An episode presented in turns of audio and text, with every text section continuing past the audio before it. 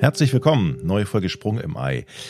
Ja, über das Thema, über das wir heute sprechen wollen, da redet man in der Regel oder vor allen Dingen die Frauen natürlich in der Regel nicht so gerne. Man hört es eigentlich relativ selten, wenn es soweit ist. Viele Frauen machen das mit sich selber aus. Es geht um die Fehlgeburt. Hallo Silvia. Hallo Jochen. Ja, wir haben uns heute mal ein ernstes Thema ausgepickt, das bei mir leider gar nicht so selten ist oder generell in der Frauenheilkunde nicht so selten ist, denn allgemein enden so 10-15% aller Schwangerschaften in einer Fehlgeburt. Und was viele vielleicht gar nicht wissen, ist, dass tatsächlich die Kinderwunschzentren Anlaufstelle sind, wenn es heißt, dass man eben mehrere Fehlgeburten hatte.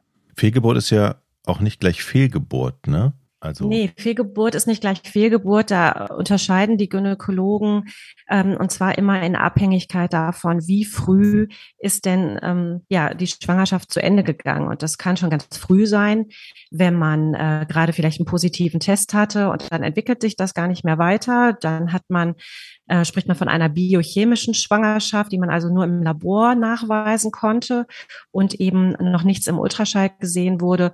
Und da ist die Dunkelziffer wahrscheinlich 70%. Das muss die Frau auch gar nicht merken, wenn sie jetzt nicht gerade einen Test gemacht hat. Und die nächste Stufe wäre ein Frühabort sozusagen. Das grenzt man ein bis zur 13. Schwangerschaftswoche. Und da hat man meistens dann schon embryonale Anteile, sei es eine Fruchthöhle, ein Dottersack, und später kann man ja ein Embryo sehen. Und ab der 7. Woche Herzschlag des Embryos. Und dass das dann, wenn man dann zum 2. Ultraschalltermin kommt, sich nicht mehr richtig entwickelt hat oder das Herzchen gar nicht schlägt. Das ist so typisch. Und dann gibt's den Spätabort. Das ist dann bis zur 24. Woche. Und alles, was drüber ist, ist dann schon Frühgeburt. Was sind denn die Gründe für Fehlgeburten, die häufigsten? Also die häufigsten Gründe sind wahrscheinlich chromosomale Störungen. Und das wird in der Literatur, ist das natürlich abhängig davon, wie alt die Frau ist. Mit steigendem Alter steigt leider die Wahrscheinlichkeit für Trisomien. Das sind die Hauptgründe für chromosomale Störungen, und die werden mit 60-70% angegeben. Und vor allem dann die bei den Chromosomen 15, 16, 21 kennt man, das ist das Down-Syndrom, und 22. Und das ist die häufigste Ursache eben für Aborte.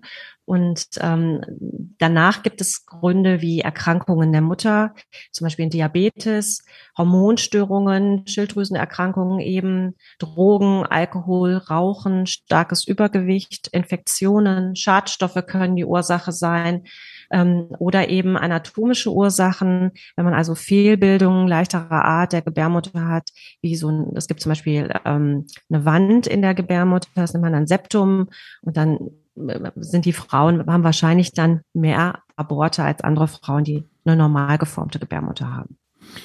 Wenn ich jetzt eine Fehlgeburt habe, wie groß ist denn die Wahrscheinlichkeit, dass darauf dann noch eine folgt? Wenn ich sowas schon mal erlebt habe, ist dann die Wahrscheinlichkeit höher, dass es nochmal dazu kommen kann? Also grundsätzlich muss man da auch wieder unterscheiden. Je älter ich bin, desto höher ist die Wahrscheinlichkeit, dass es wieder passiert, weil ich einfach mehr Eizellen in mir trage, die eben nicht mehr ganz gesund sind. Man sagt so, das Wiederholungsrisiko liegt bei 20% im Schnitt und nach 2 Aborten bei 28%. Es ist natürlich ein bisschen ungerecht verteilt. Es gibt Frauen, die haben nie eine Fehlgeburt gehabt. Aber ich habe die Erfahrung gemacht, bei Frauen, die schon auch mehrere Kinder haben, da gibt es fast keine, die nicht auch mal eine Fehlgeburt dazwischen hatte. Und ich selber habe auch eine gehabt. Und wenn man sich dann öffnet und mal drüber redet, dann ist man wirklich erschrocken. Sagt die nächste beim Aperol hinterher, ja, ich hatte auch eine, kenne ich, haben wir auch gehabt. Ne? Und man ist gar nicht so allein, wie man denkt. Und ich finde, das ist halt so das größte Problem an der ganzen Geschichte. Ich hatte jetzt letzte Woche eine Patientin hier zum Beispiel, die war schon 40 und hat ein Kind bekommen vor 2-3 Jahren und hat jetzt ganz schnell hintereinander weg in diesem Jahr schon 2 Fehlgeburten gehabt und ist jetzt über 40 und und igelt sich total ein und fühlt sich als absolute Versagerin und denkt, dass sie es nicht mehr kann und leidet da sehr, macht sich Vorwürfe, weil die zweite Fehlgeburt ist auch im Urlaub gewesen, ganz früh, wobei ja das zum Beispiel ein Thema ist auch, es ändert nichts, dass ich in Urlaub geflogen bin. Ich verliere das Kind in diesen frühen Wochen, ist meiner Meinung nach hopp oder top. Und wenn man sich ganz normal verhalten hat, dann kann man da leider überhaupt keinen Einfluss machen, auch eben einnehmen, meine ich, und auch hat dann auch keine Schuld. Also dieses, ich bin schuld, dass ich das Kind verloren habe, weil ich jetzt in Urlaub an den Strand gefahren bin, ist meines Erachtens nach Quatsch. Und den Schuh sollte man sich nicht antun, weil es schlimm genug ist. Also ist das am Ende für die Frauen auch eine Schuldfrage, die sie dann mit sich rumschleppen irgendwie? Ich denke, wir Frauen neigen ja sowieso dazu, immer die Fehlersuche bei uns zu starten. Und warum verliere ich das Kind? Warum kann, also und gerade jetzt, also nicht falsch verstehen, eine Fehlgeburt ist immer schlimm. Und für die Kinderwunschpatienten aber, die ja jetzt noch mehr dafür getan haben, um schwanger zu werden, und ja, sage ich mal, schon versagt in Anführungszeichen haben, auf natürlichem Weg ein Kind zu kriegen. Und jetzt versagen sie ein zweites Mal, weil sie es nicht behalten können. Ja, die sind teilweise sehr, sehr, sehr traumatisiert.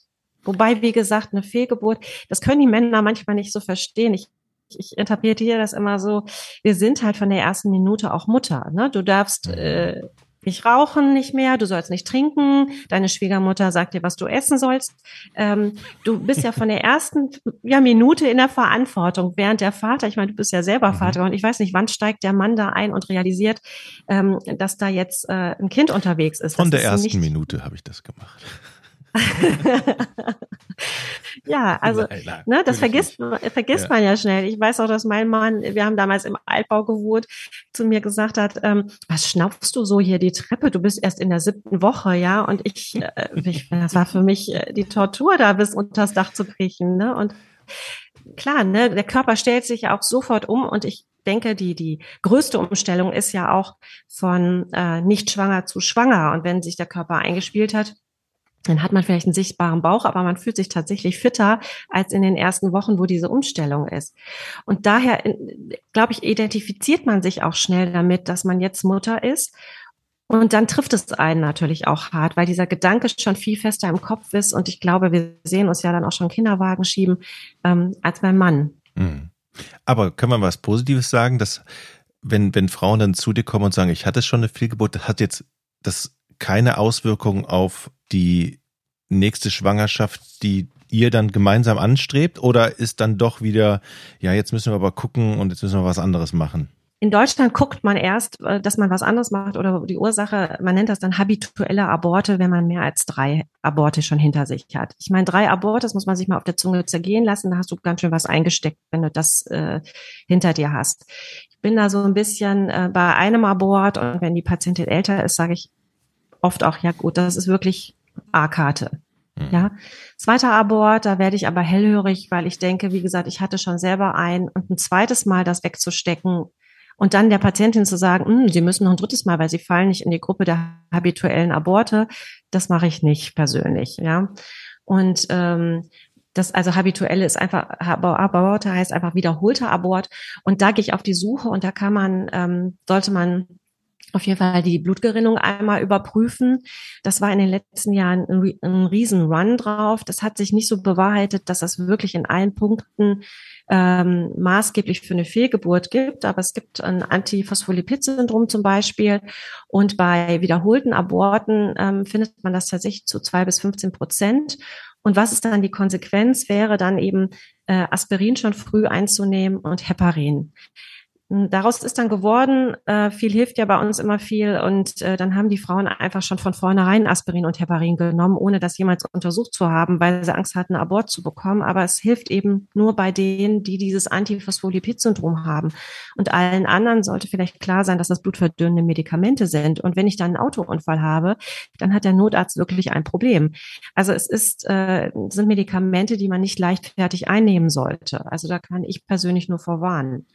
Das Nächste, was man machen kann, ist eben der Ausschluss von Gebärmutterfehlbildung, wie eben dieses Septum, was ich vorhin schon erwähnt habe. Das kann man mit einer Hysteroskopie machen. Das ist eine Gebärmutterspiegelung, wo man mit einer kleinen Kamera Wir machen das auch im wachen Zustand. Das ist heute gar nichts Großes mehr in Narkose. Einfach mal in die Gebärmutterhöhle reinguckt. Die entfaltet sich dann dabei. Kann man sich so ein bisschen vorstellen wie so ein Luftballon, der aufgeht. Und dann sieht man im Innenraum, ist da irgendwas? Sind da Polypen? Sind da eben Verklebungen und Verwachsungen? Verklebungen können entstehen nach einer Entzündung. Die muss man nicht unbedingt mal gemerkt haben als Frau. Und wenn sowas da ist, dann würde ich die Patientinnen weiterschicken zu einem Profi, der das wieder in Ordnung bringt. Und eben die chromosomale Abklärung, und das betrifft dann beide. Also chromosomale Abklärung heißt genetische Abklärung. Und da wäre das eben so, dass sowohl der Mann als auch die Frau sich untersuchen lassen, Blut abgeben. Und dann wird geguckt, ob der Chromosomensatz, das kennt man vielleicht noch dunkel aus dem Bio-Unterricht, diese Karte da mit diesen schwarz-weißen Xen. Und 4-5% der Paare mit 2 oder mehr Aborten weisen tatsächlich balancierte Chromosomenstörungen darauf hin. Und balancierte heißt, die beeinträchtigen dich gar nicht im natürlichen Leben. Aber es ist so, dass deine Gameten, also dein Samen oder deine Eizelle davon betroffen sein können und also einen fehlerhaften Chromosomensatz dann haben, und das ist dann für die Entstehung eines Kindes dann problematisch zum Beispiel. Und ich habe tatsächlich eine Patientin gehabt, die mehrere Fehlgeburten gehabt, was wir nicht verstanden haben. Die Embryonen sahen immer toll aus. Und dann kam raus, dass der Mann eine robotische Translokation hat. Das ist also so eine kleine Störung. Und dann müsste man hingehen und tatsächlich die Eizellen der Präimplantationsdiagnostik zuführen. Das heißt, es wird dem Embryo eine Zelle entnommen und dann wird geguckt, welcher von den Embryonen hat auch diese Translokation. Und dann werden nur die Gesunden zurückgegeben, und die ist jetzt in der zweiten Schwangerschaft. Also man kann helfen. Es ist aufwendig, aber ich würde gerne allen nur Mut machen, mal zu einem Profi gehen, wenn man viele Geburten hat, und mal gucken, okay, wo können wir denn hingucken? Und das Letzte sind eben, man kann noch eine Gewebeprobe aus der Gebärmutter rausholen, ob man eine Entzündung hat. Da sind dann Plasmazellen. Das heißt, du kannst eine Entzündung in der Gebärmutter haben, ohne Fieber zu haben, ohne das zu merken, die so latent brodelt. Und dann würde man Antibiotikum einnehmen, nochmal gucken, ist die Entzündung jetzt aus dem Gewebe raus? Und dann hat man auch eine höhere Chance, schwanger zu werden. Das sind so die Sachen, wo man hingucken sollte. Und vielleicht noch erwähnt, die Patienten sind manchmal wirklich enttäuscht, dass nichts rauskommt. Und bei den meisten kommt nichts raus. Da sage ich, jetzt überall ein grüner Haken dran. Und dann fragen die sich, ja, warum habe ich denn diese Fehlgeburten? Ich persönlich bin immer froh, wenn nichts rauskommt, weil dann haben die auch gute Chancen, wirklich schwanger zu werden, und mit weniger Aufwand dann, wenn sie durchhalten, Eltern zu werden. Aber einmal muss ich noch nachfragen, da habe ich richtig verstanden, der Mann kann auch ein Teil des Problems unter Umständen sein, ne? Der ist da nicht komplett befreit von. Nein, der Mann ist nicht komplett raus. Also wir hatten das ja schon mal erwähnt, dass auch wenn Männer älter werden, es auch mehr DNA-Fragmentation in den Spermien gibt. Also die DNA ist in den Köpfchen der Spermien, und auch die kann brüchig sein. Und das hängt auch, wenn er viel raucht, ist das auch gesteigert zum Beispiel. Und insofern und eben Alter auch, ja, und insofern kann der Mann auch Einfluss haben auf die Entwicklung eines Embryos beziehungsweise eben auf die Fehlgeburtsrate. Ich habe abschließend noch eine Frage. Ist den Frauen das bewusst, dass die Rate, eine Fehlgeburt zu bekommen, im frühen Stadium eigentlich relativ hoch ist? Also macht das Sinn, da vorher mal drüber nachzudenken und sagen, okay, die Wahrscheinlichkeit, dass ich da jetzt ein gesundes Kind rausbekomme, ist nur so und so hoch, oder ist das völlig ein bekloppter Gedanke von mir? Nee, ich spreche das schon an, vor allem wenn die Patienten älter sind. Ne? Dann ist ja, wenn du 40 bist, über 40 bist oder 44 bist, ist die Abortrate schon bei 51,8%. Ich habe dir heute mal Zahlen mitgebracht vom deutschen IVF-Register, die sind noch nicht veröffentlicht. Das Buch kommt jetzt gerade raus. Ne? Da gibt es 17.386 klinische Schwangerschaften, heißt also, es ist was im Ultraschall gesehen worden, nach einer künstlichen Befruchtung. Also es sind jetzt nur die Kinderwunschpatienten gemeint. Und davon gibt es eben 3.761 Aborte. Das sind 21,8% nach einer künstlichen Befruchtung. Und eben, man hat das auch aufgeschlüsselt nach Alter. Die Frauen, die unter 29 waren, da liegt die Rate bei 14,1% und wie erwähnt bei 44 Jahren eben bei 51,8%. Und man muss sagen, dass natürlich zu mir selten eine Frau unter 29 kommt. Die sind älter. Und das hat nichts mit der, meiner Meinung nach, wenig mit der künstlichen Befruchtung zu tun, sondern es ist wirklich leider wieder mal eine Altersfrage, was bringe ich für Material mit? Und ich kläre die Frauen schon auf, dass wir hier auch eine Höhe, also dass der Schritt nicht ist positiver Test, das ist ein Erfolg, aber dass man dann noch verhalten ist, weil wir eben noch zittern müssen, ob das wirklich gut geht. Ja. Mhm. Gibt es von dir Verhaltensweisen, wo du sagst, okay, du hattest es angesprochen, Rauchen und so, wo du sagst, okay, damit erhöhen wir die Chance einer Fehlgeburt, die Chance, dass es nicht zu einer Fehlgeburt signifikant, oder kann man das gar nicht sagen? Also Rauchen aufhören ist auf jeden Fall gut, weil ich kann den Schaden, der an den Eizellen, die habe ich ja von Geburt an entstanden ist, weil ich jetzt starke Raucherin bin, den kann ich nicht wieder wegmachen, den kann ich auch nicht kompensieren. Aber Rauchen beeinflusst ja auch die Einnistungswahrscheinlichkeit und das kann ich auf jeden Fall beeinflussen und deswegen würde ich immer sagen, hören Sie auf zu rauchen. Mhm. Aber wirklich was tun, also es gibt ja auch Medikamente oder irgendwelche Tees oder die irgendwas versprechen. Nein, leider nicht. Also ich würde sagen, das ist einfach Natur gegeben und man selber hat in den ersten Wochen gar keinen Einfluss darauf. Ja, direkt. Und sollte sich deswegen auch diesen Schuh nicht anziehen, ich bin schuld, dass ich jetzt in der frühen Woche eine Fehlgeburt hatte. Also wenn man normal gelebt hat, dann ist das wirklich hopp oder top und die Natur selektiert. Und das hat ja auch seinen Grund, warum sie das macht. Also der Embryo wird wirklich gescannt und geguckt, okay, bist du lebensfähig? Natur ist halt gnadenlos und sagt, ja, macht es Sinn, das weiterzumachen oder nicht? Und sagt dann, okay, das ist jetzt hier nicht sinnvoll und ich unterbreche jetzt den Prozess. Mhm. Ja. Vielleicht sollten wir noch was sagen, was ist denn, wenn ich eine Fehlgeburt habe, was ist denn dann die Therapie der ganzen Geschichte? Mhm. Also es gibt 3 Möglichkeiten. Entweder man wartet ab, bis die Natur das eben selber abstößt. Manche Frauen haben ja schon Blutungen, dann deutet sich dann ist die Fehlgeburt schon eingeleitet, sagt man dazu. Aber es gibt auch das sogenannte Missed Abortion. Das heißt, es kommt wirklich beim Ultraschall wird erst klar, okay, das ist nicht mehr, es lebt nicht mehr, da ist kein Herzschlag mehr beim Embryo zu sehen, aber es tut sich noch nichts. Und das liegt daran, dass die HCG-Werte noch sehr hoch sind und der Körper noch nicht angefangen hat, die Fruchthöhle abzustoßen. Und auch da kann man abwarten, aber es kann sehr lange dauern. Und viele gehen dann zu einer Ausschabung und wählen diesen kurzen Weg. Ich bin da immer ein bisschen vorsichtig, weil wenn man dann einen eifrigen Operateur hat, kann es eben dazu kommen, dass zu viel ausgekratzt wird. Und wir Frauen haben in der Gebärmutter eine Basalschicht, die dafür sorgt, dass immer wieder daraus hervorgehend das nächste Endometrium, die nächste Schleimhaut entsteht.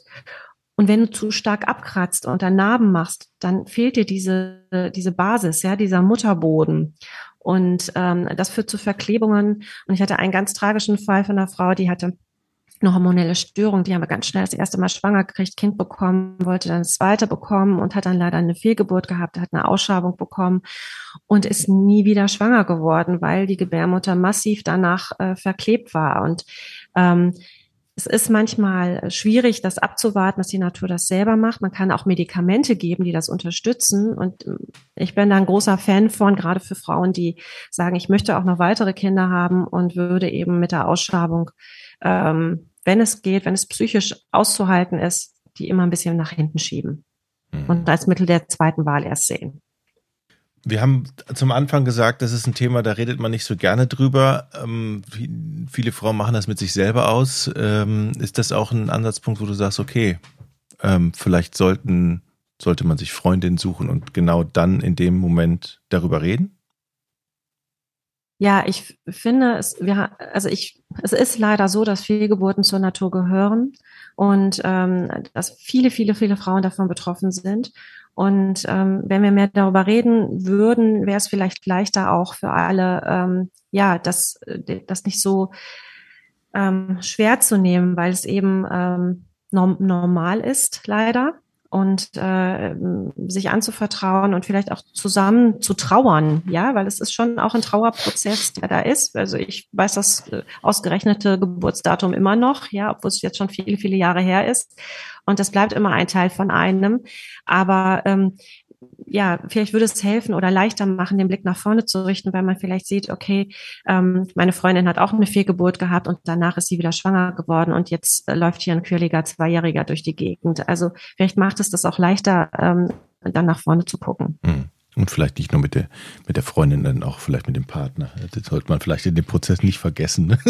Nein, die sind auch traurig, ja. Ne? Das darf man nicht vergessen und die tragen das ja oft mit und sind dann auch hilflos sagen, ich muss vielleicht jetzt der Starke sein, weil meine Frau so traurig ist und zeigen weniger Gefühle. Ja, man darf auch ruhig trauern. Also es ist ja auch auf jeden Fall die Vorstellung, jetzt Eltern zu werden. Ist es auch egal, ob es das erste, zweite oder dritte Kind ist. Da darf man auch ruhig gemeinsam drüber trauern. Silvia. Vielen Dank Jochen. Für die tolle Folge. Und bis zum nächsten Mal. Bis zum nächsten Mal. Tschüss.